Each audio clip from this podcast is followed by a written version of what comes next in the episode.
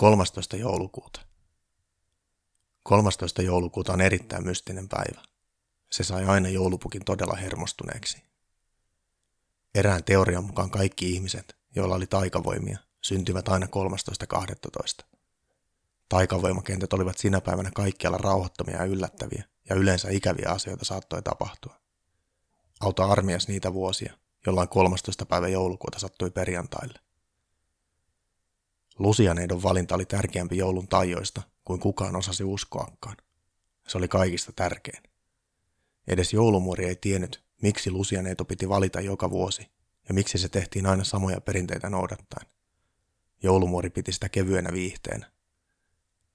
Sitä se ei todellakaan ollut. Lusianeidon valinta oli vastaloitsu pahaa staaloa vastaan, joka heräsi joka vuosi 13. joulukuuta.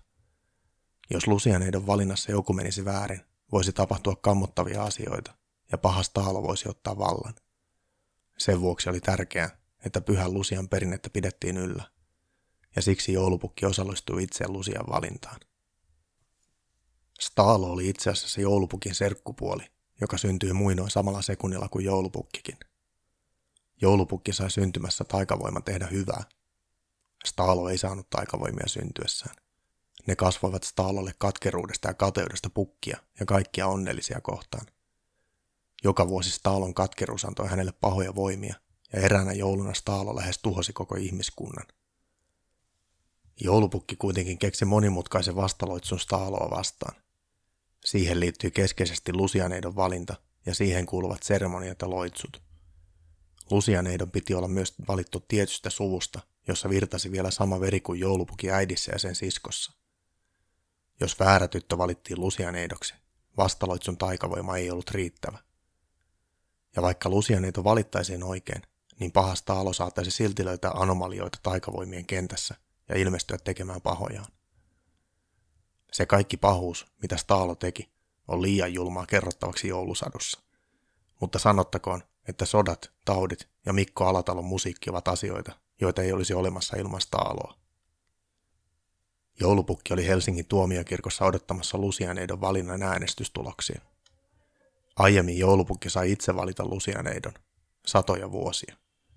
Sitten Suomessa keksittiin kännykät, ja ilmeisesti jokin Staalon kätyri sai muutettua virallisia sääntöjä niin, että Lucia valittiin yleisöäänestyksellä.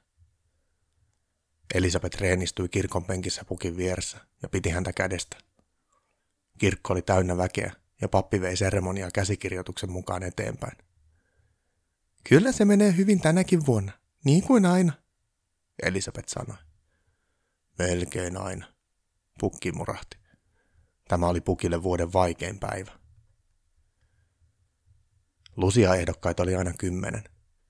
Joulupukki tiesi, kuka heistä on oikea pyhä Lusia, mutta taikaan kuului, että hän ei saanut kertoa äänestäjille, kuka se on. Onneksi oikea Lusianeito oli aina kaikista kaunein ehdokas, joten moni äänesti häntä. Mutta Staalon keinot olivat moninaiset.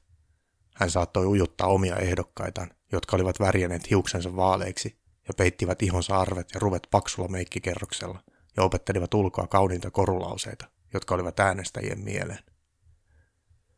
Väärä valinta ei ehkä pilaisi tätä joulua, mutta seuraavasta vuodesta voisi tulla kammottava. Joulupukki ei ehtisi lepäämään ja valmistelemaan seuraavaa joulua, vaan hänen aikansa menisi Staalon kanssa kamppailuun. Jos taas oikea lusia valittaisiin, joulupukilla oli hyvät mahdollisuudet viimeistään loppiaisena saada Staalo lepäämään hautaansa taas seuraavaksi vuodeksi. Kymmenen kaunista lusianeita oli alttarin edessä, ja jokainen heistä luki otteen uudesta testamentista. Te olette maailman valo. Ei kaupunki voi pysyä kätkössä, jos se on ylhäällä vuorella. Eikä kynttilää, kun se sytytetään, panna vakanalle, vaan Neino seppeleeseen.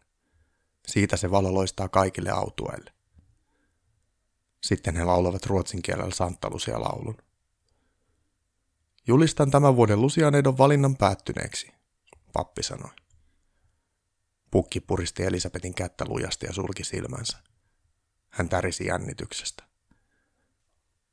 Tämän vuoden lusianeito on Elin Quist, pappi julisti. Valittu tyttö peitti kasvonsa kämmeniinsä onnesta ja muut tytöt menivät onnittelemaan häntä.